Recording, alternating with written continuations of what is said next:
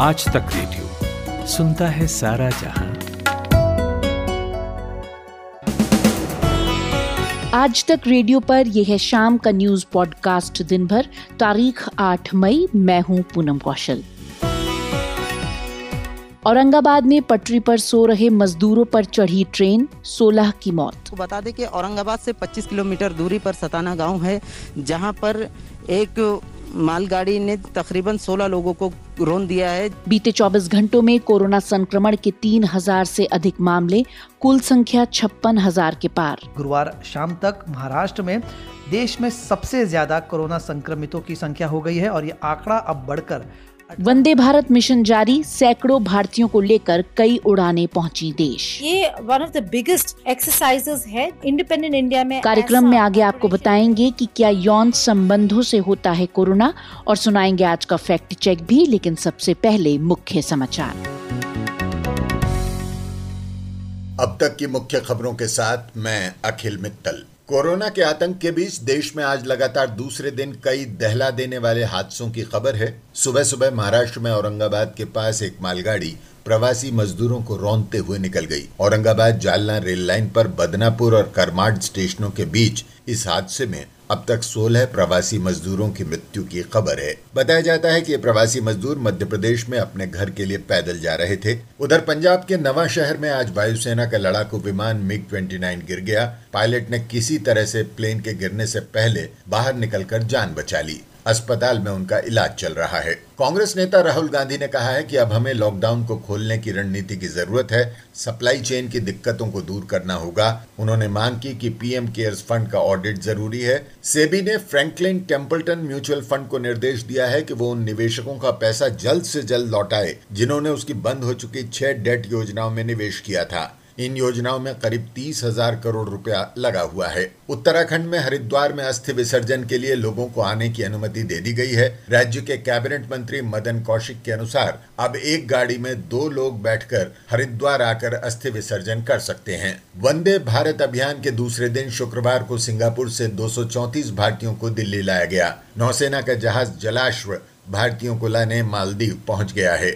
संयुक्त राष्ट्र महासचिव एंटोनियो गुटेरेश ने कहा है कि कोरोना की वजह से नफरत और जेनोफोबिया की एक सुनामी सी आ गई है, इसे खत्म करने के लिए पुरजोर कोशिश करनी होगी। इटली में सरकार और रोमन कैथोलिक चर्च के बीच समझौता हो गया है कि लोग इस माह के अंत से गिरजाघर की प्रार्थना सभाओं में जा सकेंगे। अमेरिका ने शुक्रवार को अपना राष्ट्रीय प्रार्थना दिवस मनाया। राष्ट्रपति डोनाल्ड ट्रंप और उनकी पत्नी मेलानिया ट्रंप की मौजूदगी में व्हाइट हाउस के रोज गार्डन में वैदिक शांति पाठ भी किया गया। स्वामीनारायण मंदिर के पुजारी हरीश ब्रह्म भट्ट ने शांति पाठ किया। लॉकडाउन में फंसे मजदूर अपने घरों की तरफ लौटने की हर संभव कोशिश कर रहे हैं। कभी वो ट्रक में छिपकर जा रहे हैं तो कभी पैदल चलकर। रेल पटरी के रास्ते महाराष्ट्र से मध्य प्रदेश लौट रहे मजदूरों के एक समूह की लापरवाही जानलेवा साबित हो गई। दरअसल मजदूर थककर रेल पटरी पर ही सो गए थे और एक मालगाड़ी की चपेट में आ गए। औरंगाबाद में हुए इस हादसे में 16 लोगों की मौत हुई है और 3 घायल हुए हैं। अधिक जानकारी दे रहे हैं हमारे सहयोगी नितिन ठाकुर। कल सुबह तिरुवनंतपुरम में गैस लीक हादसे के बाद आज सुबह की शुरुआत भी एक अप्रिय समाचार से हुई। महाराष्ट्र में काम करने वाले 16 मजदूर अपने घर मध्य प्रदेश लौट रहे थे। औरंगाबाद में एक मालगाड़ी ने उन सभी को कुचल दिया। बदनापुर करमाड रेलवे स्टेशन पर हुए हादसे के बाद जब पुलिस पहुंची तो उन्हें ट्रैक पर शव, रोटियां, कुछ नोट और कपड़े बिखरे हुए मिले।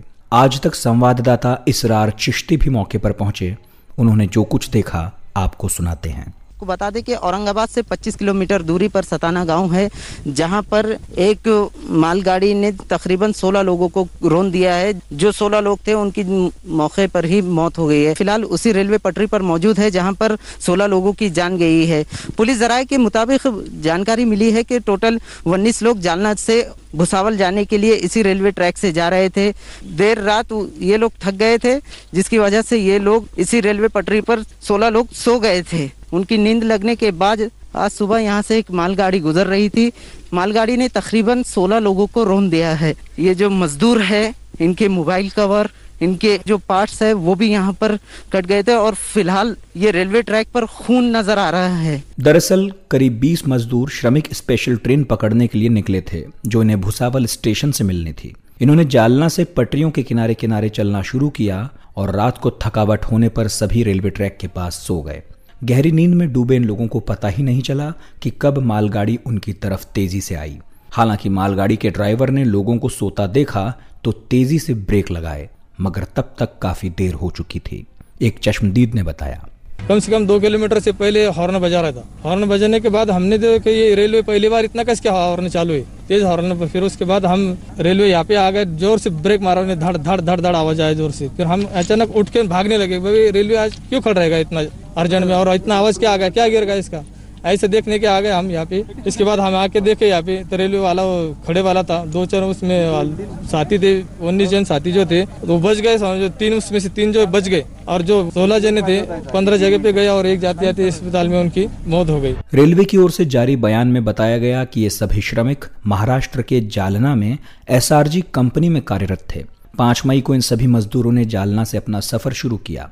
पहले सभी सड़क के रास्ते आ रहे थे, मगर औरंगाबाद के पास आते हुए इन्होंने रेलवे ट्रैक के साथ चलना शुरू किया।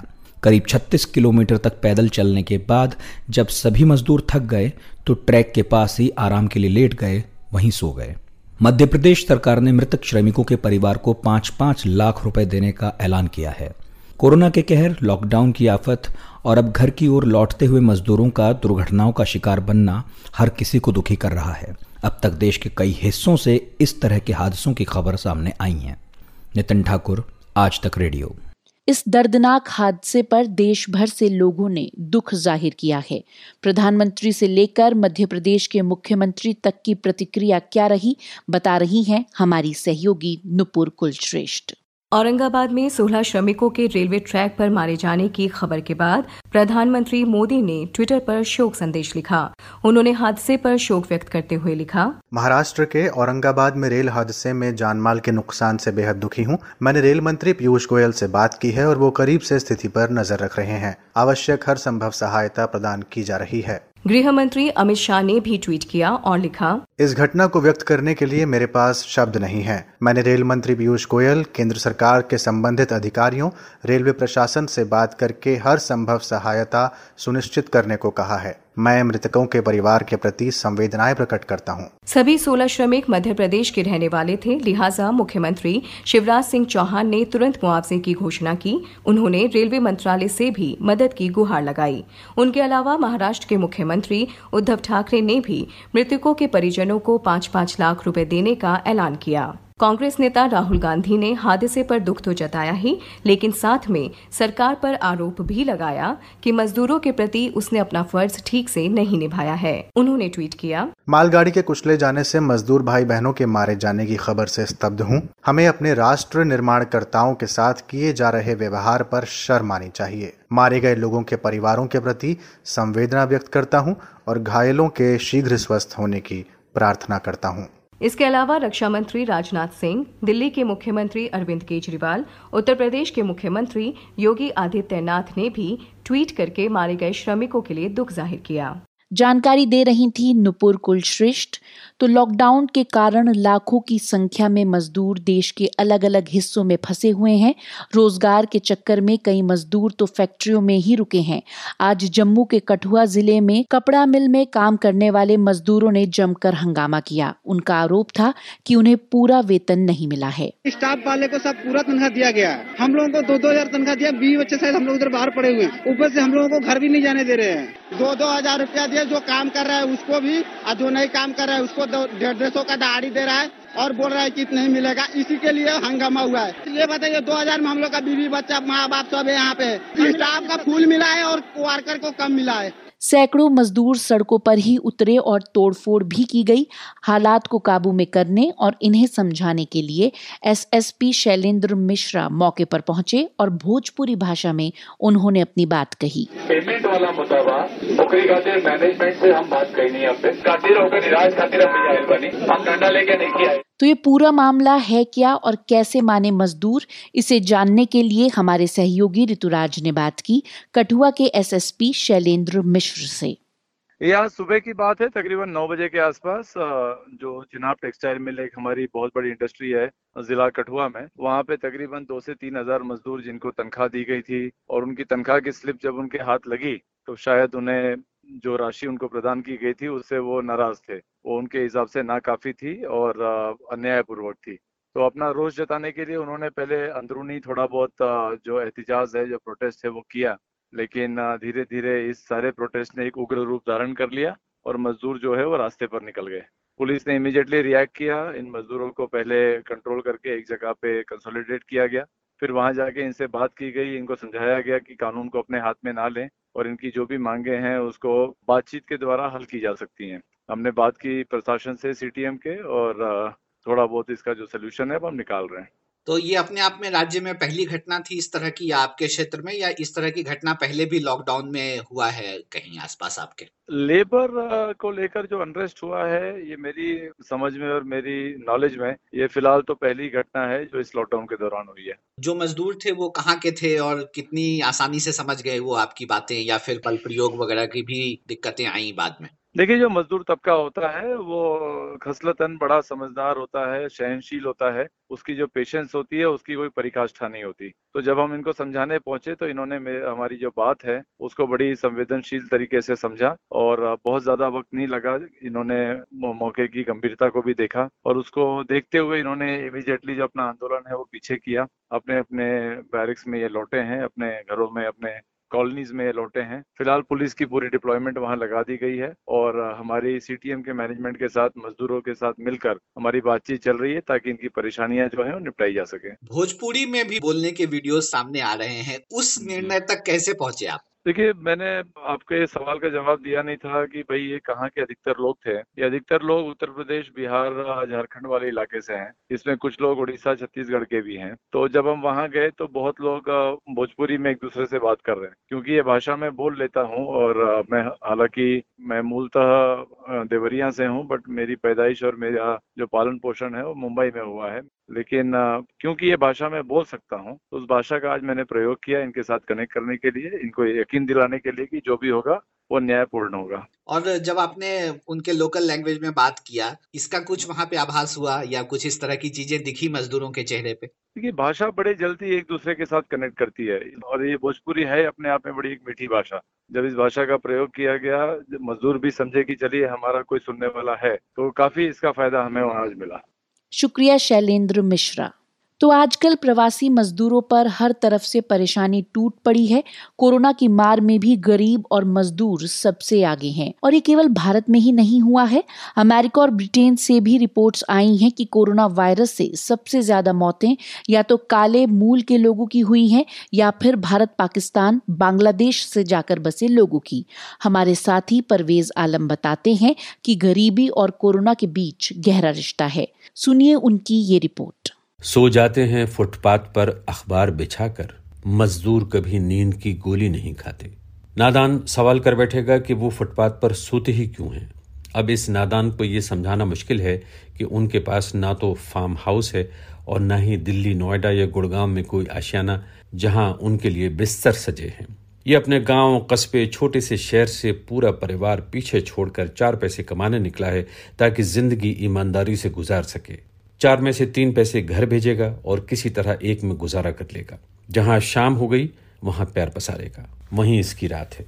भारत में कोरोना वायरस के फैलने के बाद सबसे ज्यादा अगर कोई बेहाल है, परेशान है, भूखा प्यासा और थकन से चूर है तो वो है ये मजदूर, जो शहरों में हमारी GDP की दर बढ़ाता है, खेतों, बागों, दुकानों और फैक्ट्रियों में छोटे मोटे काम करता है, सड़क, टॉयलेट, गटर साफ करता है और अपने छोटे से दर्जे के कारण हमारी बड़ी बड़ी बहसों और योजनाओं का हिस्सा नहीं बन पाता, हमेशा हाशिए पर ही खड़ा रहता है। यही वजह है कि बहुत बार सरकार की नज़र से छूट भी जाता है। जब 24 मार्च के बाद भारत में लॉकडाउन हुआ तो राज्य से लेकर केंद्र तक किसी को इसका ख्याल न आया।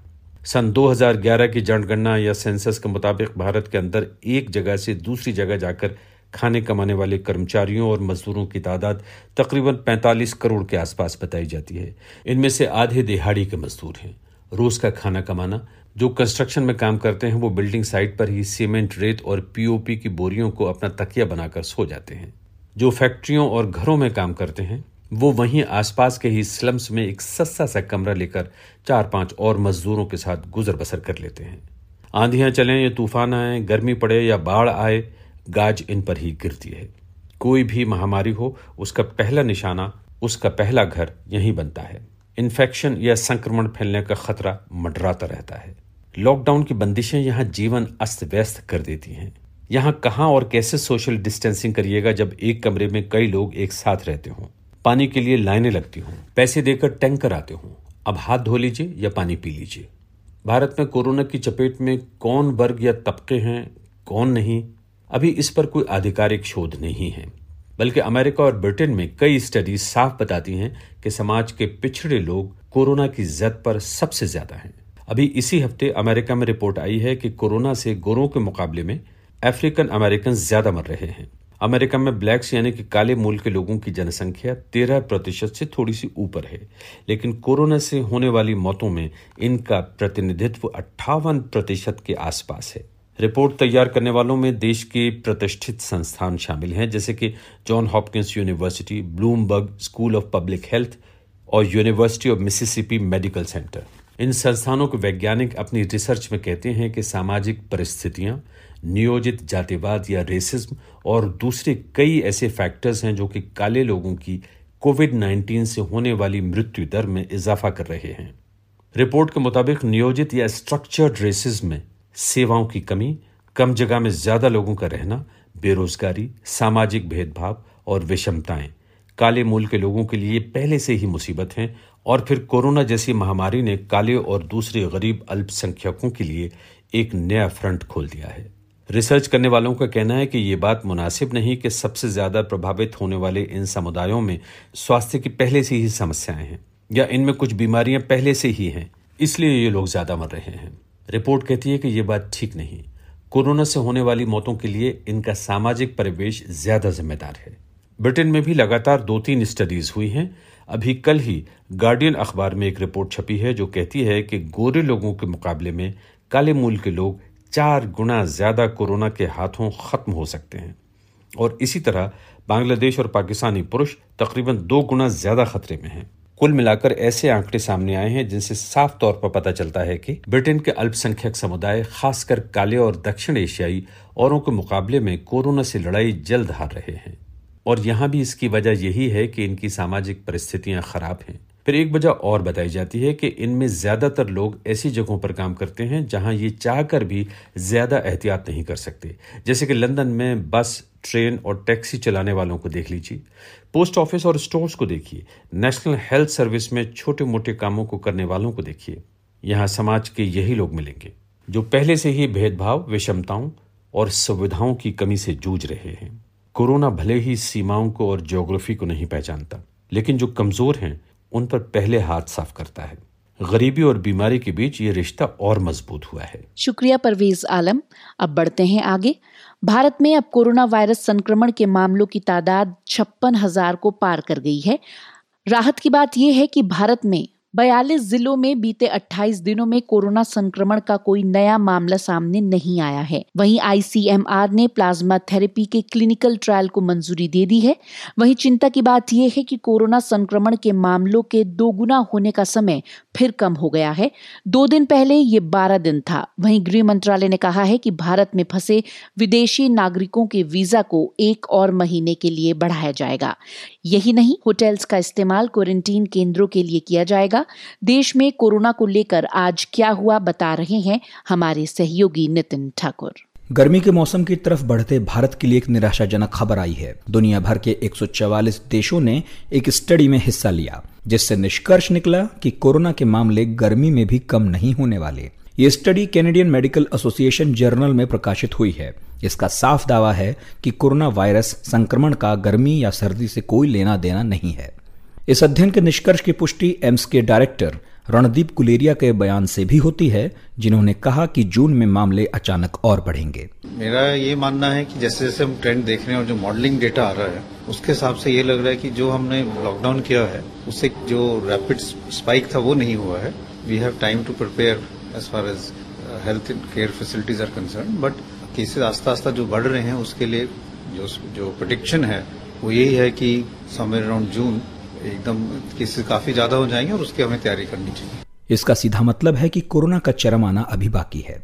राजधानी दिल्ली, जो कोरोना से मौत के मामलों में 5वें नंबर पर है, वहां के स्वास्थ्य मंत्री सत्येंद्र जैन भी एम्स डायरेक्टर के दावे से सहमत नजर आते हैं। देखिए, ये तो सारी जो मॉडलिंग है, ये साइंटिस्ट लोग और बड़े बड़े जो हमारे साइंटिस्ट हैं, डॉक्टर्स हैं, वही बनाते हैं। और पहले भी मॉडलिंग की थी, मैथमेटिकल मॉडलिंग की थी। उस मॉडलिंग के हिसाब से, क्योंकि लॉकडाउन था इस वजह से या जो भी है, तो अभी उस मॉडलिंग के हिसाब से केसेस जितने प्रेडिक्ट किए थे उससे थोड़ा कम है। अगर वो कह रहे हैं कि जून में पीक आएगा और जून के बाद पीक खत्म होगा, तो हो सकता है कि बाकी देशों का पैटर्न भी कुछ इसी तरह से रहा है। वहीं महाराष्ट्र और गुजरात अभी भी कोरोना के सबसे अधिक मामलों में नंबर 1 और 2 पर बने हुए हैं। महाराष्ट्र से आज तक संवाददाता कमलेश सुतार सूबे में कोरोना के ताजा हालात बता रहे हैं। महाराष्ट्र में कोरोना बाधित पेशेंट्स की संख्या दिन ब दिन बढ़ती हुई नजर आ रही है। गुरुवार शाम तक महाराष्ट्र में 1362 नए मामले सामने आए थे। राज्य सरकार द्वारा दिए गए आंकड़ों के मुताबिक गुरुवार शाम तक महाराष्ट्र में देश में सबसे ज्यादा कोरोना संक्रमितों की संख्या हो गई है और ये आंकड़ा अब बढ़कर 18,120 हो गया है। मुंबई की सबसे बड़ी झुग्गी और एशिया की सबसे बड़ी झुग्गी माने जाने वाले धारावी में भी गुरुवार को 50 नए मामले सामने आए हैं और धारावी में ही अब पेशेंट्स की संख्या 783 हो गई है। आर्थर रोड जेल में 77 कैदी और 26 जेल कर्मचारी कोरोना संक्रमित पाए गए हैं। स्वास्थ्य मंत्रालय स्थिति में बेहतरी की बात कर रहा है। जानकारी दी जा रही है कि हर 3 में से 1 मरीज ठीक हो रहा है और रिकवरी रेट 29% से ज्यादा है। फिलहाल देश में कोरोना के मामले 56,000 से ऊपर जा चुके हैं। मौत की कुल संख्या 1,186 है। पिछले 24 घंटों में ही 3,300 से ज्यादा नए मामले सामने आए हैं। नितिन ठाकुर, आज तक रेडियो। शुक्रिया नितिन ठाकुर। और इसी बीच एक खबर ये भी आई है कि सीबीएसई यानी केंद्रीय माध्यमिक शिक्षा बोर्ड ने बची हुई परीक्षाएं 1 जुलाई से 15 जुलाई के बीच कराने की घोषणा की है। रिजल्ट अगस्त के अंत तक घोषित कर दिया जाएगा। अब बढ़ते हैं आगे। भारत सरकार वंदे भारत मिशन के तहत विदेश में फंसे भारतीयों को वापस लेकर आ रही है। मिशन के पहले चरण में 12 देशों से करीब 15,000 भारतीयों को वापस लाने का लक्ष्य रखा गया है। 7 मई से 13 मई के बीच एयर इंडिया के विमान 64 उड़ान भरेंगे और इसके लिए हवाई अड्डों पर भी इंतजाम किए गए हैं। इस मिशन का आज दूसरा दिन था। हमारे सहयोगी कुलदीप मिश्र ने बात की इंडिया टुडे टीवी की foreign affairs editor Geeta Mohan से और पूछा कि आज वंदे भारत मिशन के तहत क्या-क्या हुआ। आज वंदे भारत मिशन का दूसरा दिन है। दूसरे दिन में 6 देशों से भारतीय मूल के नागरिकों को वापस लाया जाएगा। 5 देशों को एयरक्राफ्ट से लाया जाएगा। एयर इंडिया के जो स्पेशल फ्लाइट्स हैं उनमें वापस आएंगे। और फिर एक ऐसा देश मालदीव है जहां से इंडियन नेवी का शिप जा रहा है और वो 750 भारतीयों को वापस लाएगा। अगर हम बाकी 5 देशों की बात करें जहाँ पे एयरक्राफ्ट जा रहे हैं एयर इंडिया के, तो सिंगापुर से 235 पैसेंजर्स, ढाका से जो ज्यादातर अधिकतर क्या सारे जो है वो कश्मीर से है, ज्यादातर इन मेडिकल स्टूडेंट्स हैं, वो 165 स्टूडेंट्स हैं जो वापस श्रीनगर पहुंच गए हैं। रियाद सऊदी अरेबिया से 145, बहरीन से 177 और दुबई से 2 फ्लाइट्स आ रहे हैं। 177 पैसेंजर्स एक फ्लाइट में होंगे। सो ये टोटल तादाद है लोगों के जो वापस भारत आ रहे हैं। तो ये one of the biggest exercises है जो भारत सरकार फॉलो थ्रू कर रही है। इंडिपेंडेंट इंडिया में ऐसा ऑपरेशन पहले कभी नहीं हुआ। कोरोना वायरस जैसा पैंडेमिक भी कभी पहले हुआ नहीं। तो इंटरेस्टिंग होगा ये देखना कि जब यहाँ पे आने लगेंगे तो क्या सुविधाएं हैं और कैसे भारत इतने तादाद में लोगों को, भारतीय मूल के नागरिकों को वापस कैसे लेगा। जी गीता जी, एक चिंता इस स्तर पर भी है कि जब हम बाहर से लोगों को लेकर के आ रहे हैं, इवैक्यूइज को लेकर आ रहे हैं, तो हमने अपने एयरपोर्ट्स पर क्या इंतज़ाम किए हैं, उनकी प्रॉपर स्क्रीनिंग हो सके, क्या कोई इस तरह का कोई प्रोटोकॉल बनाया गया है? जी, प्रोटोकॉल बहुत क्लियरली और स्पष्ट तरीके से स्पेल आउट कर रखा है विदेश मंत्रालय ने और सिविल एविएशन मिनिस्ट्री ने। तो प्रोटोकॉल ये था जो वापस आना चाहते हैं उनको अपने आप को इंडियन मिशन, हर एक देश में जो इंडियन मिशन है उन मिशंस में रजिस्टर करना होगा। इंडियन मिशन फिर बैठ के देखता है कि कौन से ऐसे कंपेलिंग केसेस हैं। कंपेलिंग केसेस को भी बड़े स्पष्ट तरीके से स्पेल आउट कर दिया है। पहले वो है जो अपने नौकरी उन देशों में खो चुके हैं और उनको वापस आना जरूरी है। फिर स्टूडेंट्स हैं, उससे पहले प्रेग्नेंट लेडीज, जो बीमार हैं, एल्डरली है, वो लोग लिस्ट में आते हैं। फिर आते हैं स्टूडेंट्स, बिजनेस पीपल, ऐसे करके कंपेलिंग केसेस के लिस्ट बना दिए। जो सबसे जरूरतमंद है और जिनको सबसे पहले आना है वो उनके नाम सबसे आगे हैं। और उसके बाद ऐसे लिस्ट तैयार किया है कि बैचेस में कौन वापस आएगा। तीसरा, हर एक इंडियन नेशनल जो वापस आना चाहता है उनको एक डॉक्यूमेंट है वो साइन करना होगा, अंडरटेकिंग कि वो कुछ चीजों को फॉलो करेंगे। वो ये है कि मेडिकल स्क्रीनिंग होना होगा उनका, और एसिम्टोमेटिक केसेस, मतलब जिनमें कोई सिम्टम्स दिख नहीं रहे हैं और जिनके पुराने टेस्ट नेगेटिव थे, वो ही बोर्ड कर पाएंगे फ्लाइट को।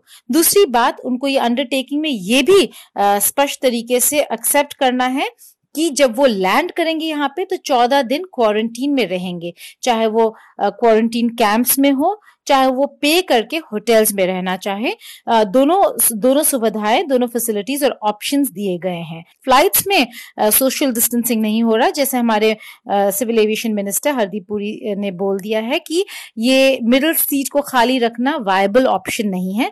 लेकिन जो शिप से आ रहे हैं इंडियन नेवी के, वहां पर काफी अच्छी तरीके से सोशल डिस्टेंसिंग का पूरा बंदोबस्त है और वैसे ही लोगों को लाया जा रहा है। तो जो बहुत ही बड़ा कैपेसिटी वाला शिप है वो भी केवल 750 लोगों को एक बार में लेके आएगा। जानकारी दे रही थी इंडिया टुडे टीवी की foreign affairs editor Geeta Mohan. हम सबके मन में ये सवाल उठ रहा है कि आखिर कोरोना वायरस संक्रमण की रफ्तार कब कम होगी। सिंगापुर यूनिवर्सिटी ने अपने एक अध्ययन में ससेप्टेबल इन्फेक्टेड रिकवर्ड मॉडल के आधार पर अनुमान लगाया था कि भारत 1 अगस्त तक कोरोना वायरस से 100% छुटकारा पा सकता है। कल All India Institute of Medical Sciences यानी कि एम्स के डायरेक्टर डॉक्टर रणदीप गुलेरिया ने कहा कि जून और जुलाई महीने में कोरोना वायरस का संक्रमण अपने चरम पर पहुंच सकता है।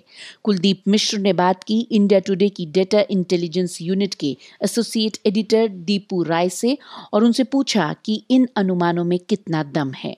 एम्स के डायरेक्टर रणदीप कुलेरिया का यह कहना कि कोरोना संक्रमण जून जुलाई तक पीक पर पहुंच जाएगा, कुछ हद तक इस बात में दम है।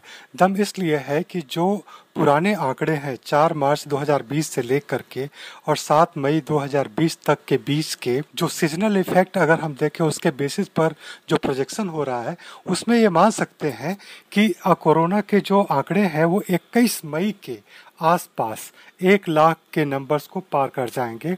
और जहाँ तक रही बात 7 जून फर्स्ट वीक तक ये तकरीबन 1.5 लाख के नंबर तक पहुँच जाएंगे।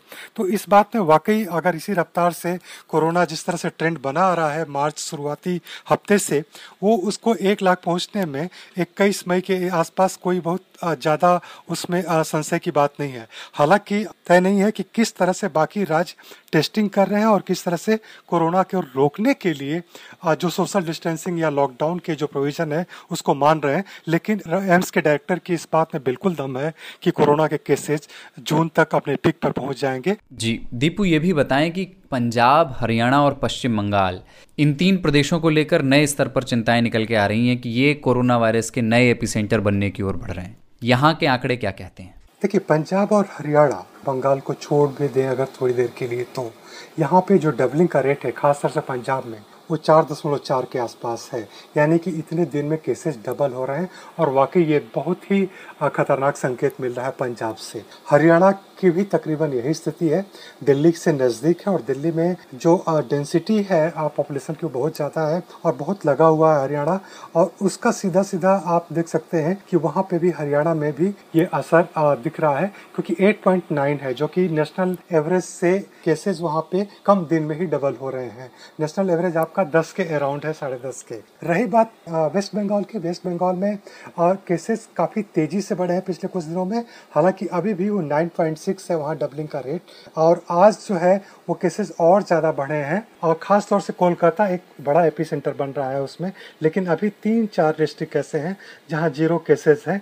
चूँकि अब वेस्ट बंगाल भी बहुत ज़्यादा डेंस है और थोड़ा सा भी ढील अगर उसमें मिलती है तो इस बीमारी को फैलने से कोई नहीं रोक सकता। तो ये तीनों स्टेट पंजाब, हरियाणा और पश्चिम बंगाल और नेशनल एवरेज से कहीं कम समय में डबलिंग का रेट है यहाँ पे, और इसलिए एक तरह से माना जा रहा है कि एक एपी सेंटर नए बन सकते हैं इंडिया के। यौन संबंध बनाने से कोरोना संक्रमण होता है या नहीं, बहुत से लोगों के मन में ये सवाल उठा होगा। अब चीन के शोधकर्ताओं ने पता लगाया है कि अगर कोरोना वायरस से संक्रमित मर्द किसी के साथ सेक्स करता है तो उसे भी कोरोना का संक्रमण हो सकता है। कोरोना संक्रमित कुछ पुरुषों के वीर्य यानी स्पर्म में कोरोना वायरस मिला है। क्या है पूरी रिसर्च और क्या सवाल उठ रहे हैं, इसे लेकर बता रहे हैं आजतक.com इनके लिए स्वास्थ्य की खबरों पर नजर रखने वाले पत्रकार ऋतिक मिश्रा। चीन में कोरोना वायरस को लेकर के वहाँ के वैज्ञानिकों ने एक नई स्टडी की है। इस स्टडी में ये बात सामने आई है कि पुरुषों के वीर्य यानी स्पर्म में कोरोना वायरस का संक्रमण देखा गया है। ये स्टडी जो है ये शांक्यू म्यूनिसिपल हॉस्पिटल है वहाँ पे किया गया था, जहाँ करीब 38 मरीजों की जांच की गई।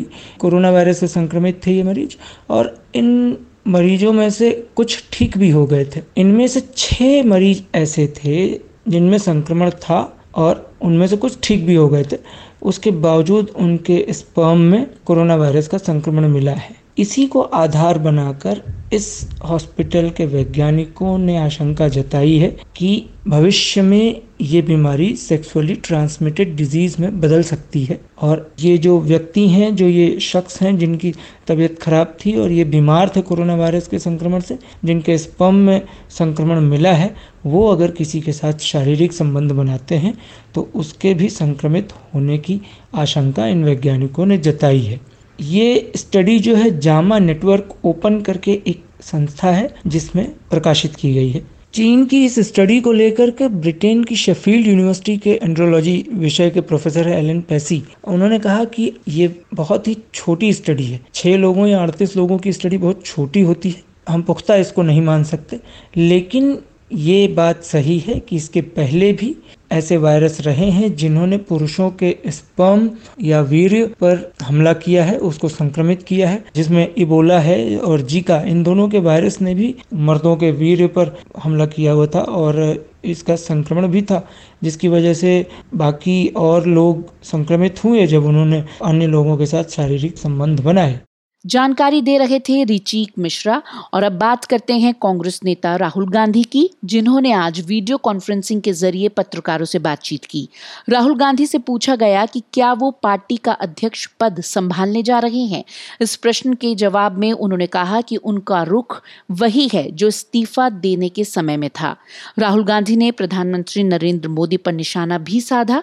जब उनसे प्रधानमंत्री के मजबूत नेतृत्व के बारे में सवाल किया गया तो उन्होंने कहा, ऐसी घटना में मुझे एक स्ट्रांग लीडर के बजाय बहुत सारे स्ट्रांग चीफ मिनिस्टर, एक स्ट्रांग प्राइम मिनिस्टर और बहुत सारे स्ट्रांग डीएम्स, बहुत सारे स्ट्रांग कलेक्टर्स चाहिए। मुझे चाहिए कि हम बीमारी को लोकल लेवल पे ही निपटा दें। हर लेवल पे बीमारी के सामने एक स्ट्रांग हिंदुस्तानी लीडर खड़ा हो, चाहे वो डीएम हो, चाहे वो किसान हो। मगर मैं उनकी स्टाइल है वो अलग है, वो ठीक है। मैं आपको छोटा सा उदाहरण देता हूँ।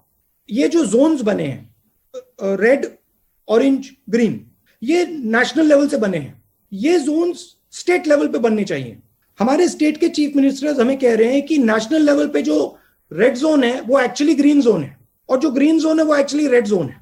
तो इंफॉर्मेशन स्टेट लेवल लीडर्स के पास है। तो जरूरी है कि जो हमारे जोन्स बन रहे हैं, छोटा सा उदाहरण दिया है, जो हमारे जोन्स बन रहे हैं वो एक्चुअली डीएम और चीफ मिनिस्टर के बेसिस पे बनने चाहिए। डीएम के पास इंफॉर्मेशन है, चीफ मिनिस्टर के पास इंफॉर्मेशन है, दिल्ली में ये इंफॉर्मेशन नहीं है।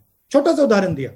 राहुल गांधी के इस बयान के क्या मायने हैं और उन्होंने प्रेस कॉन्फ्रेंस में और क्या बात कही, यही समझने के लिए मैंने बात की इंडिया टुडे हिंदी के एसोसिएट एडिटर मंजीत ठाकुर से। सबसे बड़ी बात है ये कि जो राहुल गांधी हैं वो इस लॉकडाउन की अवधि में भी सियासत, हालांकि देश में चल रही है, अपने अपने तरीके से चल रही है, तो राहुल गांधी भी सियासत कर रहे हैं। और अगर उन्होंने कुछ सुझाव दिए हैं तो एक रचनात्मक विपक्ष का ये की जिम्मेदारी होती है कि ऐसे संकट के समय में, चाहे युद्ध की परिस्थितियां हो या इस तरह की महामारी की परिस्थितियां हो, तो वो सरकार के सामने, सरकार के साथ खड़े रहे, सुझाव दे। और शायद राहुल गांधी ने यही किया है। और जो उन्होंने मुख्य बातें कही हैं उसके हिसाब से अगर मैं कहूं तो जैसे उन्होंने एक मांग की है, एक सुझाव दिया है सरकार को कि सबसे गरीब 13 करोड़ परिवारों को सरकार जो है वो आय का सहयोग दे, हर परिवार को 7,500 दे और कम से कम 5,000 रुपए भी दिए जाए तो 65,000 करोड़ रुपए की जरूरत पड़ेगी। ये कांग्रेस का कहना है, राहुल गांधी का कहना है, और मुझे नहीं लगता है कि उसमें कुछ गलत है। सरकार इस राशि को आसानी से वहन कर सकती है, राहुल गांधी ने कहा है और बिल्कुल सही कहा है। जी, बीजेपी इसको किस तरह से लेगी, क्योंकि इससे पहले भी कांग्रेस की तरफ से सुझाव आए, सोनिया गांधी भी बोली, तो क्या गंभीरता से लेगी बीजेपी इसको? देखिए, अगर मुझे नहीं लगता है कि गंभीरता से लेगी। राहुल गांधी की छवि पर एक तरह से नेगेटिव बातें करके ही यहाँ तक पहुंची है भारतीय जनता पार्टी। मुझे नहीं लगता है कि भारतीय जनता पार्टी इस तरह के सुझावों को, अगर मैं ऊपरी, अगर जो एग्जीक्यूटिव जो है ऊपर के उन अफसरों की बात न करूं, अगर भारतीय जनता पार्टी की जो सामान्य जो लोग हैं, जो नेता हैं, जो दूसरे पार्ट के नेता हैं, वो मुझे नहीं लगता कि इसको बहुत गंभीरता से लेंगे। हो सकता है इस पर मीम बनाए, हो सकता है इस पर ट्रोल करें कांग्रेस को, लेकिन ये अगर ऐसे जो सुझाव हैं उन पर जरूर मंथन करना चाहिए, क्योंकि इन सुझावों में कुछ भी ऐसा गलत नहीं है या कोई ऐसी बहुत बड़ी डिमांड नहीं है जिसको पूरा नहीं किया जा सके। और अगर उसको पूरा करती है सरकार तो इसमें कुछ भी बुरा नहीं होगा, मेरा ख्याल। जी, राहुल गांधी ने हाल ही में अर्थशास्त्रियों से भी बात की थी और अब पत्रकारों से भी बात की है, तो क्या ये माना जाए कि राहुल गांधी कहीं ना कहीं ये संकेत दे रहे हैं कि वो लॉकडाउन के समय में भी पॉलिटिकली एक्टिव हैं? देखिए, राहुल गांधी के साथ एक दिक्कत ये है पूनम कि राहुल गांधी आक्रामक होते हैं, सक्रिय होते हैं, लेकिन टुकड़ों टुकड़ों में होते हैं। अभी वो बिगड़ती आर्थिक स्थिति पर चिंता जताते हुए गरीब की फौरन मदद करने के लिए सरकार को सुझाव दे रहे हैं, फिर हो सकता है कल भी कुछ कर दें, लेकिन फिर एक हफ्ते या 15 दिन वो खामोश बैठ जाएंगे। ये जो टुकड़ों टुकड़ों में उनकी आक्रामकता है, इससे उनकी छवि को नुकसान पहुंचता है।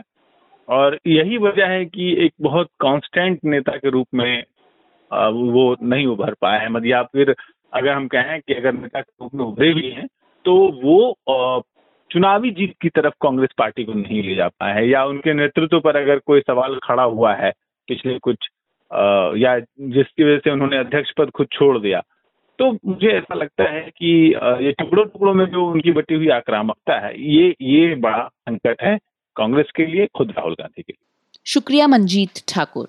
सुप्रीम कोर्ट ने देश में शराब की बिक्री रोकने से इनकार कर दिया है। इस संबंध में दायर याचिका खारिज करते हुए अदालत ने कहा कि नीतिगत फैसलों में वो दखल नहीं देगी, लेकिन कोर्ट ने सलाह दी कि राज्य सरकारें ऑनलाइन बिक्री का विकल्प तलाश करें। छत्तीसगढ़ और पश्चिम बंगाल सहित कई राज्य सरकारें दुकानों पर भीड़ कम करने की कोशिश में क्या उपाय अपना रही हैं, बता रहे हैं हमारे सहयोगी अखिल मित्तल।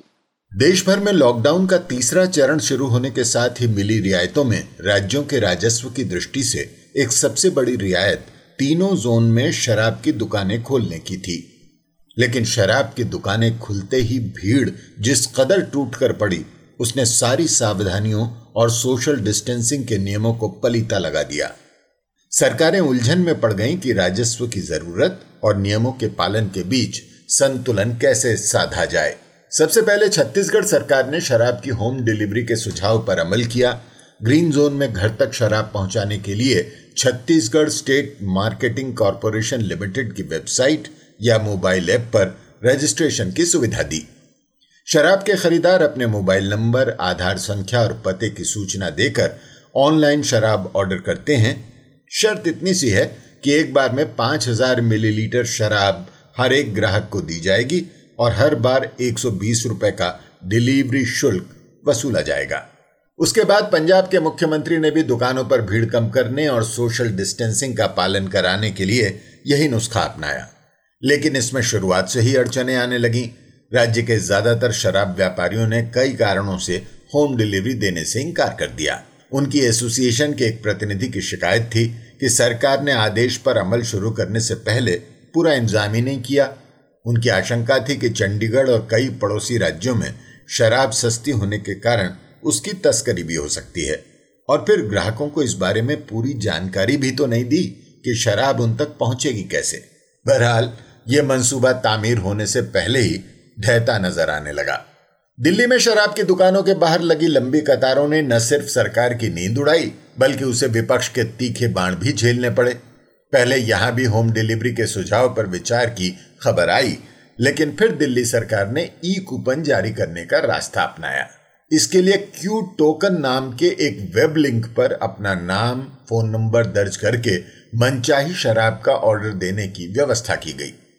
ग्राहक को अपनी नजदीकी दुकान का पता भी देना होता है। फोन पर मिले ई कूपन में लिखे तय समय पर उस दुकान से शराब खरीदी जा सकती है, और हर घंटे केवल 50 लोग ही ई कूपन ले सकते हैं।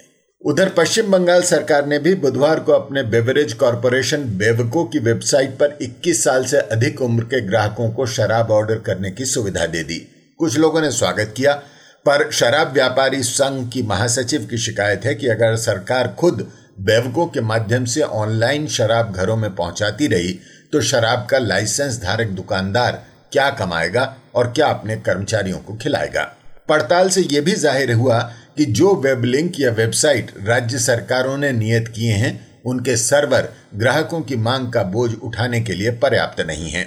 सोशल डिस्टेंसिंग के नियमों का पालन कराने के लिए यह इरादा कितना भी नेक हो, लेकिन जब तक सही ढंग से लागू नहीं किया जाएगा, तब तक न ग्राहक की प्यास बुझेगी, न दुकानदार की जेब भरेगी, न सरकार का मकसद पूरा होगा। जानकारी दे रहे थे अखिल मित्तल। और अब बात करते हैं पड़ोसी देश पाकिस्तान की। अर्थव्यवस्थाओं की चिंताओं के बीच पाकिस्तान के प्रधानमंत्री इमरान खान ने ऐलान किया है कि शनिवार से देश में लॉकडाउन हटाने की शुरुआत हो जाएगी। आज हम ये कह ही नहीं सकते कि ये कितनी देर लगेगी। हमारी पीक जाते जाते एक महीने में पीक आएगी, 2 महीने में आएगी, 3 महीने में आएगी, हम आज नहीं कह सकते।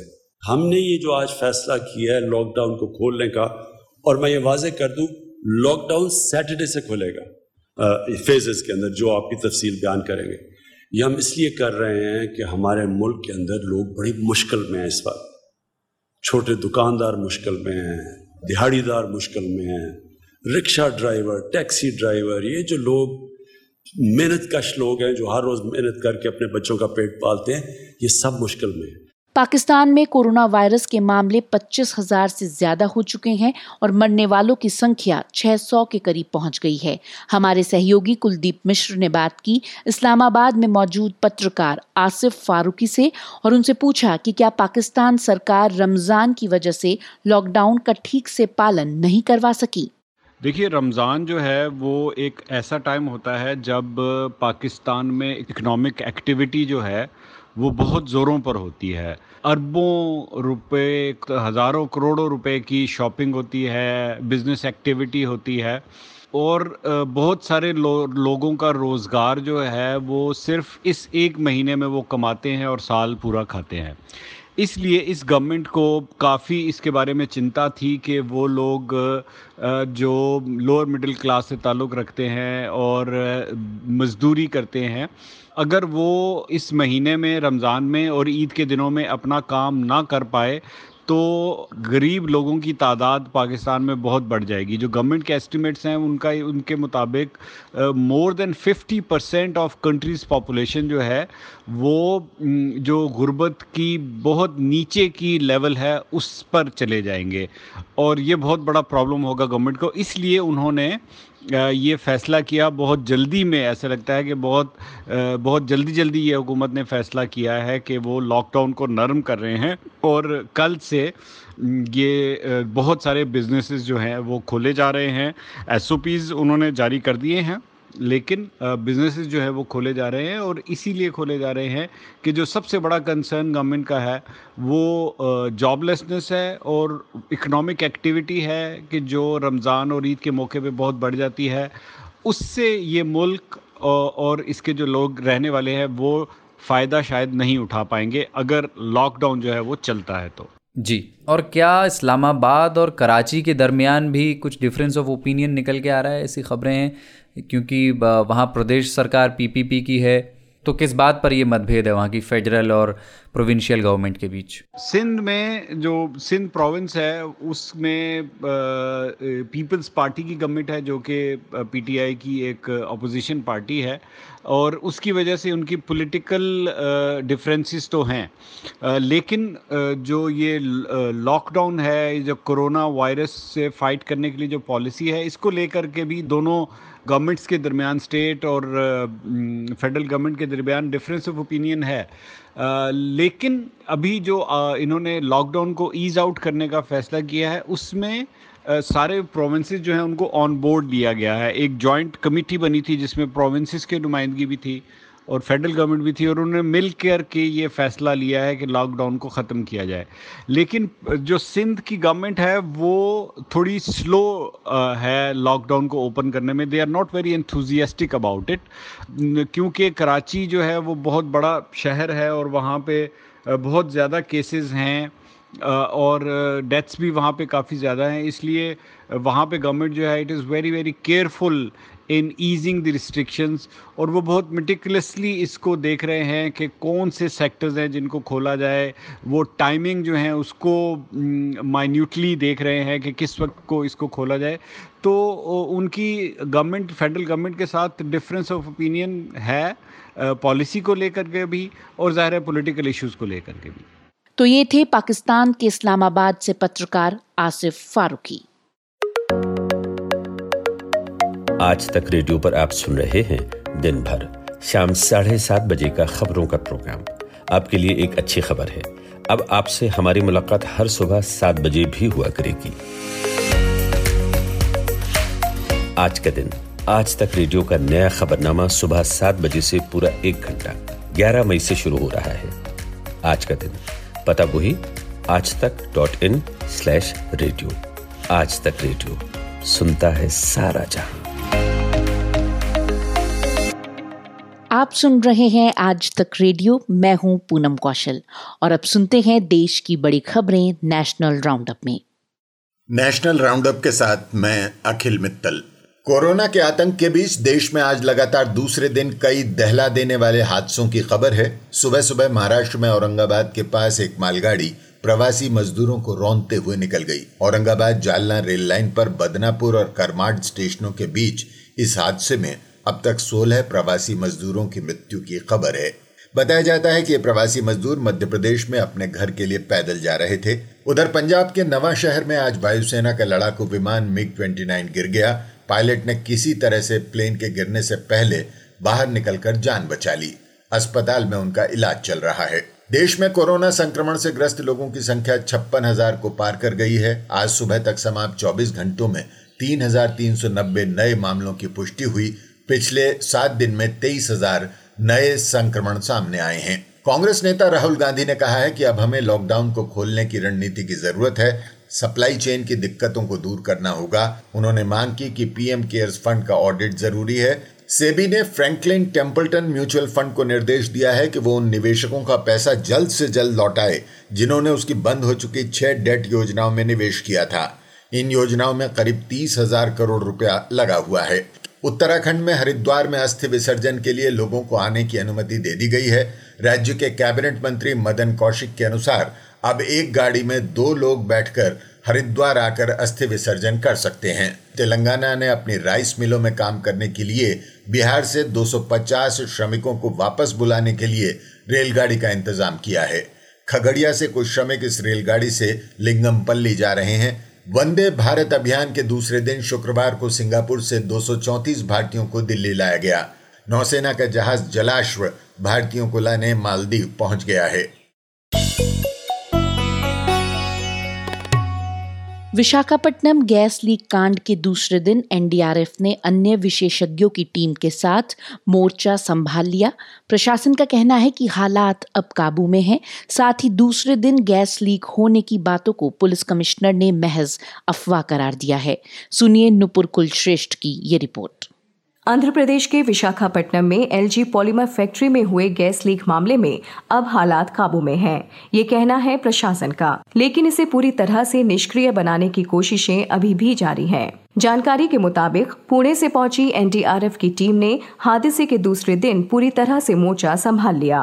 आज तक संवाददाता आशीष पांडे ने हालात का जायजा लिया। हादसे के दूसरे दिन एनडीआरएफ की टीम जो खास तौर पे इस हादसे पे जो गैस लीकेज है उसके नियंत्रण के लिए पुणे से विशाखापत्तनम पहुंची है, उसने मोर्चा संभाल लिया और चंद ही घंटों में आज सुबह करीब 9 बजे से पहले तक पूरी तरीके से रिसाव को नियंत्रित कर लिया गया है। स्थिति अब पूरी तरीके से नियंत्रण में है, ऐसा प्रशासन कह रहा है। इस दौरान एलजी कैम्प ने भी अपने एक स्टेटमेंट में इस बात की पुष्टि की है कि रिसाव को नियंत्रित कर लिया गया है। अब पूरी कवायद ज़्यादा से ज़्यादा उस पूरे एरिया को, जो इलाका है, उसको पूरी तरीके से सुरक्षित बनाने में लगा हुआ है। पूरी प्रक्रिया उस इलाके को सुरक्षित करने में लगी हुई है।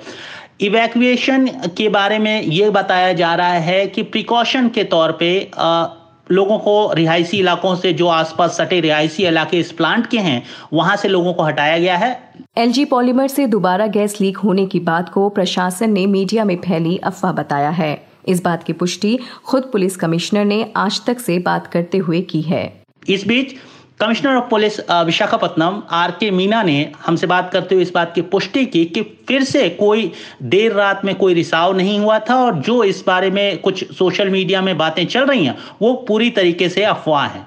गुरुवार को विशाखापट्टनम की एलजी पॉलीमर केमिकल फैक्ट्री से हुए गैस रिसाव से 11 लोगों की मौत हो गई तो करीब 1000 लोग इसके संपर्क में आए, जिनमें 25 लोगों की हालत नाजुक बनी हुई है। गैस कांड की वजह से करीब 3 किलोमीटर दायरे के पूरे रिहायशी इलाके को खाली करा लिया गया था। लिहाजा देखना होगा कि हालात कब तक ठीक होते हैं और लोगों की घर वापसी कब तक होती है। जानकारी दे रही थी नूपुर कुलश्रेष्ठ। बढ़ते हैं आगे।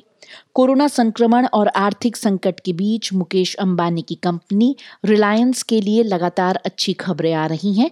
फेसबुक और सिल्वर लेक के बाद अब अमेरिका की Vista equity partner Jio platforms में 11,000 करोड़ रुपए से अधिक का निवेश करेगी।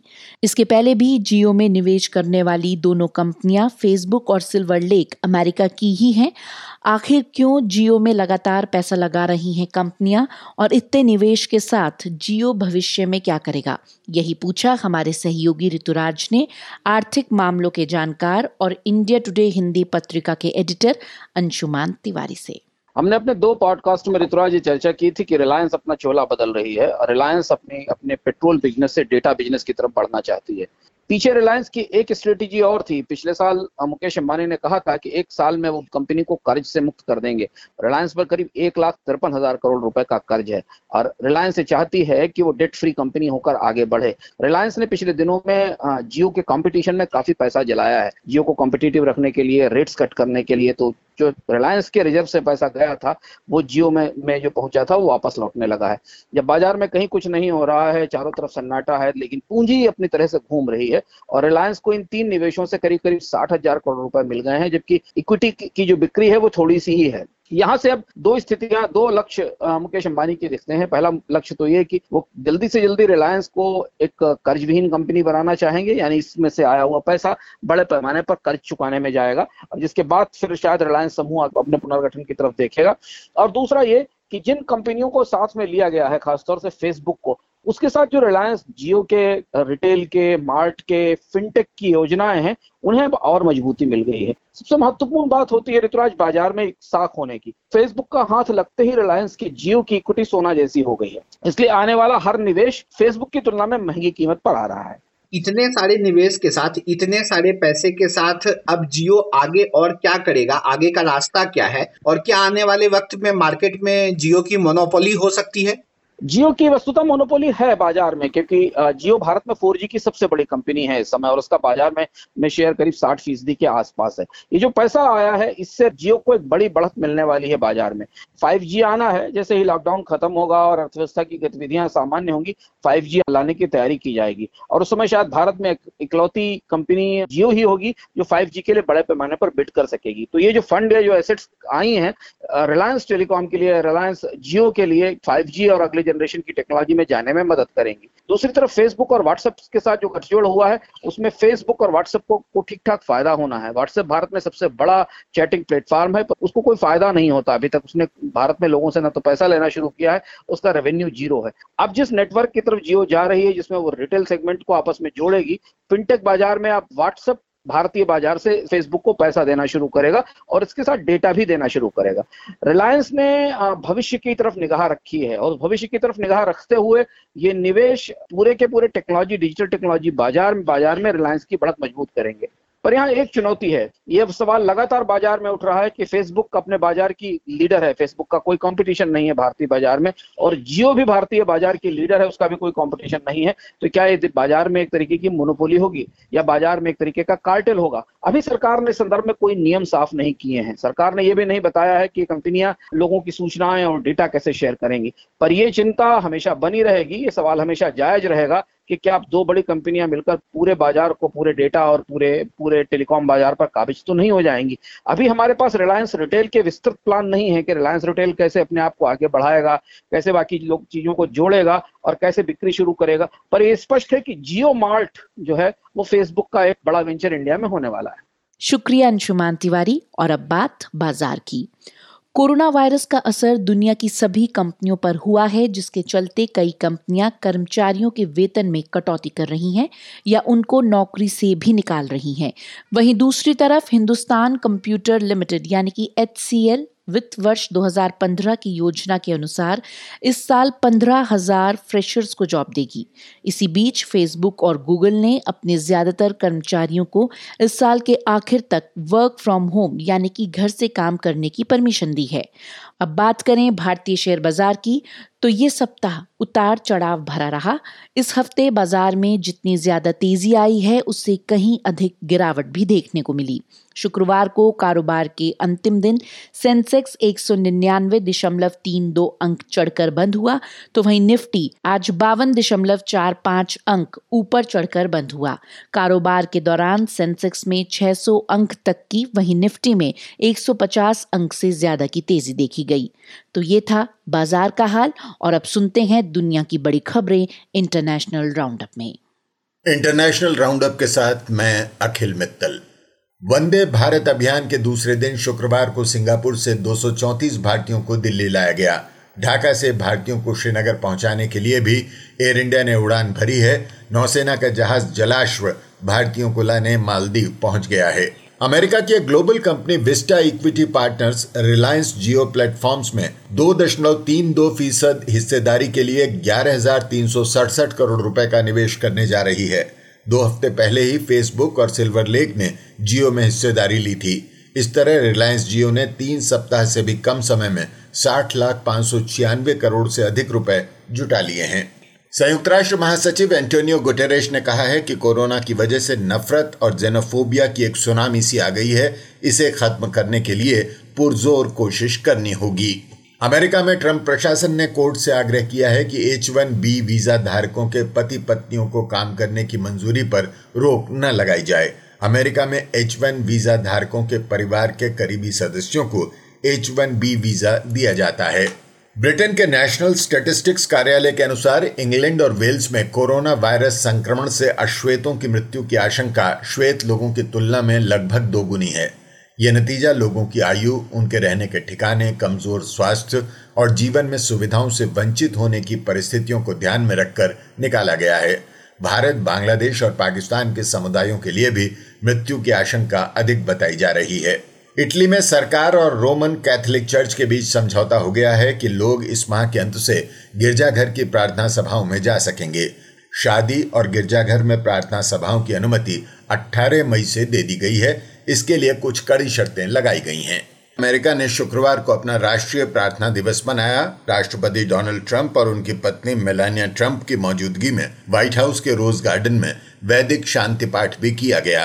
स्वामीनारायण मंदिर के पुजारी हरीश ब्रह्म भट्ट ने शांति पाठ किया। ठुमरी साम्राज्ञी के नाम से मशहूर गिरिजा देवी आज ही के दिन 1929 में पैदा हुई थीं। वो सेनिया बनारस घराने की ऐसी प्रसिद्ध गायिका थीं जो शास्त्रीय और उपशास्त्रीय शाखाओं को बखूबी साधती थीं। ठुमरी को लोकप्रिय बनाने में उनका महत्वपूर्ण योगदान माना जाता है। संगीत कला में बहुमूल्य योगदान के लिए गिरिजा देवी को पद्मश्री, पद्म भूषण और पद्म विभूषण से नवाजा गया। आज नामी ग्रामी में अंजुम शर्मा बात कर रहे हैं विदुषी गिरिजा देवी की।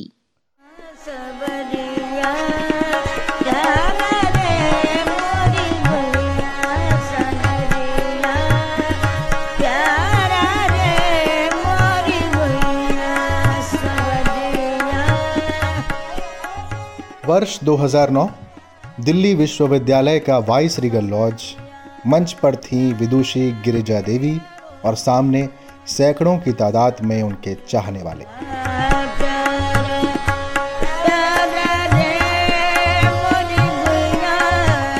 अप्पा जी ने जैसे ही गायकी को विराम दिया तभी श्रोताओं में से आवाज आई, अप्पा जी सिया संग झूले बगिया में राम ललना। अप्पा जी ने मजाकिया लहजे में कहा, क्यों आप लोग राम जी को उठा रहे हैं? रात के 9 बज गए हैं, सो गए होंगे, सोने दीजिए। एक ठहाका गूंजा, मैं संचालन कर रहा था।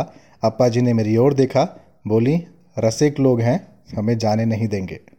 फिर एक पान खाया और उसके बाद जो समा बंधा, लोग झूमने लगे।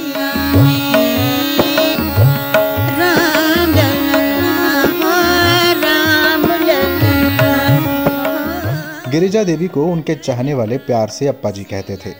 8 मई 1929 को जन्मी गिरिजा देवी हिंदुस्तानी शास्त्रीय गायन का वो सितारा हैं जिन्हें ठुमरी, टप्पा, कजरी, चैती में महारत हासिल थी। उन्होंने अपनी तालीम श्री सरजू प्रसाद मिश्र और श्री चंद मिश्र से हासिल की और आगे चलकर पूरब अंग गायकी की आदर्श नज़ीर बनी। जिन्होंने भी उन्हें लाइव सुना है वो जानते हैं कि गिरिजा देवी मंच से संवाद करने में बेहद कुशल थीं। जो गाती थीं उनके चेहरे पर उसे साफ पढ़ा जा सकता था। शब्दों और भावों पर जोर देना उनकी खासियत थी और यही तालीम उन्होंने अपने शिष्यों को भी दी। गिरिजा देवी बनारस की सरजमी से आती थीं तो साहित्य से लगाव होना लाजमी था। उन्होंने न केवल साहित्यिक रचनाओं को अपनी गायकी में स्थान दिया बल्कि खुद भी ऐसी बंदिश लिखी जिसे बाद में कई गायकों ने गाया। घिर आई है कारी बदरिया।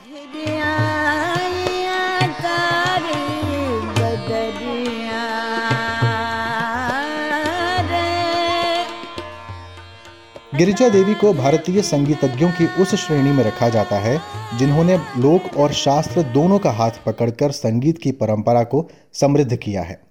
यही कारण है कि जब उन्होंने ठुमरी को परिष्कृत कर लोकप्रिय बनाया तो उन्हें ठुमरी साम्राज्ञी कहा जाने लगा।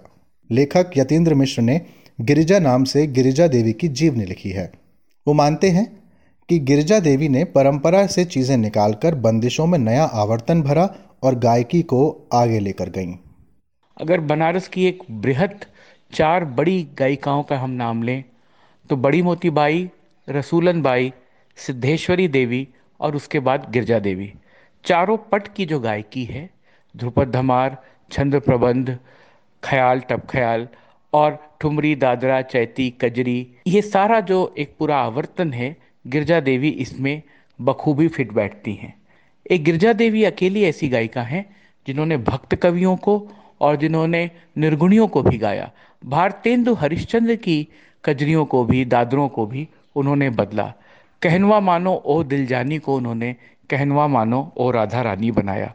तो अगर गिरिजा देवी की पुकार तान की बात करें, उनके मीण गमक पलटों की बात करें, उपशास्त्रीयता में उनकी एक दुर्लभ पाटदार आवाज़ की बात करें और बनारसी रंग की बात करें तो गिरिजा देवी एक बहुत बड़ी गायिका के बतौर उभरती हैं। ये थे यतीन्द्र मिश्र। ध्रुपद, ख्याल, ठुमरी की लंबी परंपरा को गिरिजा देवी ने दसों दिशाओं में फैलाया। संगीत में बहुमूल्य योगदान के लिए उन्हें पद्मश्री, पद्म भूषण और पद्म विभूषण जैसे सर्वोच्च नागरिक सम्मानों से नवाजा गया। 24 अक्टूबर 2017 को उन्होंने इस दुनिया को अलविदा कहा। कहते हैं, बनारस में साहित्य संगीत सांस लेता है। बनारस की हवा साहित्यिक सुरों और सुरीले साहित्य के साथ बहती है। अप्पा जी की बोली, गायन, व्यवहार में इस हवा को बखूबी महसूस किया जा सकता था। लगता था कोई अपने घर का बुजुर्ग संगीत के माध्यम से पूरी परंपरा को गा रहा हो, हाथ पकड़कर समझा रहा हो। उनकी शिष्या सुनंदा शर्मा इसी परंपरा से आती हैं और अपने गुरु की याद में कुछ यूं गुनगुनाती हैं।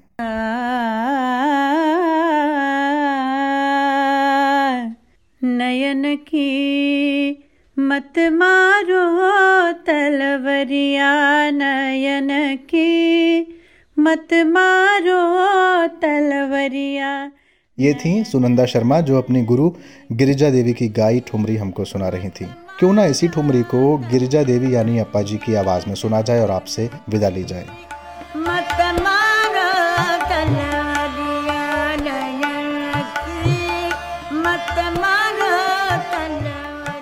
तो नामी गिरामी में अंजुम शर्मा बात कर रहे थे विदुषी गिरिजा देवी की। और अब वक्त है आज के फैक्ट चेक का।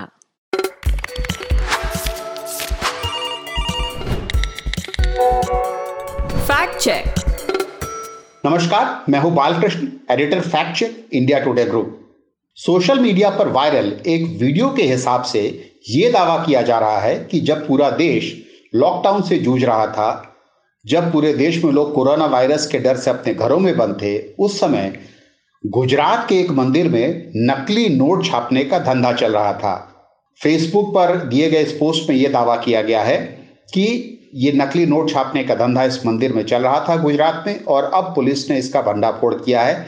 आप अंदाज़ा लगा सकते हैं कि किस कदर लोगों ने इस खबर को सही मान लिया। इस बात से अंदाज़ा लगा सकते हैं कि करीब 28,000 से ज़्यादा लोगों ने इस खबर को शेयर किया, इस खबर के ऊपर कमेंट्स किए, और ऐसा लगता है कि ज़्यादातर लोग, बहुत सारे लोग इस खबर को सही मान रहे हैं। जब हमने इस खबर की असलियत पता की, हमने इस वीडियो को रिवर्स सर्च के ज़रिए खोजा कि ये वीडियो कब का है, कहाँ का है, तो हमें ये पता चला ये घटना, इस घटना का लॉकडाउन से कोई लेना देना नहीं है। ये घटना ज़रूर ऐसी हुई थी जब एक मंदिर से, गुजरात के एक मंदिर से नकली नोट पकड़ा गया था, लेकिन ये मामला कुछ पुराना है। ये मामला दरअसल पिछले साल नवंबर महीने का है। 26 नवंबर को जी झारखंड की जो एक न्यूज़ क्लिप हमें फेसबुक पर मिली, जिसने जहाँ पे ये खबर 26 नवंबर 2019 को पोस्ट किया गया था, यानी कम से कम इतनी पुरानी घटना तो है ही है, ये नवंबर 2019 की घटना है। इस खबर में ये बताया गया था, जब हमने इस पुरानी खबर को खोजा तब हमने पाया कि और कई जगहों पर, कई और मीडिया के दूसरे चैनल्स पर, कुछ दूसरे अखबारों ने भी इस खबर को छापा था। जैसे TV9 गुजराती ने यूट्यूब पर यह खबर 24 नवंबर 2019 को अपलोड की थी और उसके कैप्शन में लिखा था कि गुजरात के खेड़ा में स्वामीनारायण साधु प्रसाद बॉक्स में सप्लाई करता था नकली नोट, सूरत क्राइम ब्रांच ने गिरफ्तार किया। यानी ये घटना जो है, एक मंदिर था जो उस समय बन रहा था। उस समय मंदिर के बनने के समय पे ये पता चला था कि सूरत के खेड़ा के अम्बाव गांव में एक मंदिर था, स्वामीनारायण मंदिर, जो कि बन रहा था। वहां से 1 करोड़ रुपए का नकली नोट जब्त किया गया था और उसके साथ ही वहां पुजारी को गिरफ्तार किया गया था, उसके साथ 5 लोगों को गिरफ्तार किया गया था। गुजरात के क्राइम ब्रांच को ऐसी भनक लगी थी कि यहाँ कुछ ऐसा चल रहा है और उसके बाद गुजरात की क्राइम ब्रांच ने, पुलिस ने जाकर के उन लोगों को वहाँ पर अरेस्ट किया था।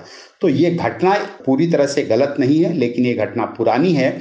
इस घटना को लॉकडाउन से जोड़कर जो लोग शेयर कर रहे हैं, जिस पेज ने शेयर किया है, फेसबुक पर जिन लोगों ने शेयर किया है, उनका सिर्फ मकसद ये है कि आप सनसनी फैलाकर अपने पेजेस का जो है वो हिट्स बढ़ाएं, और इसको लॉकडाउन से जोड़ने का कोई मतलब नहीं है। ये बात कहना गलत है कि लॉकडाउन के समय ये चल रहा था, ये घटना पुरानी है।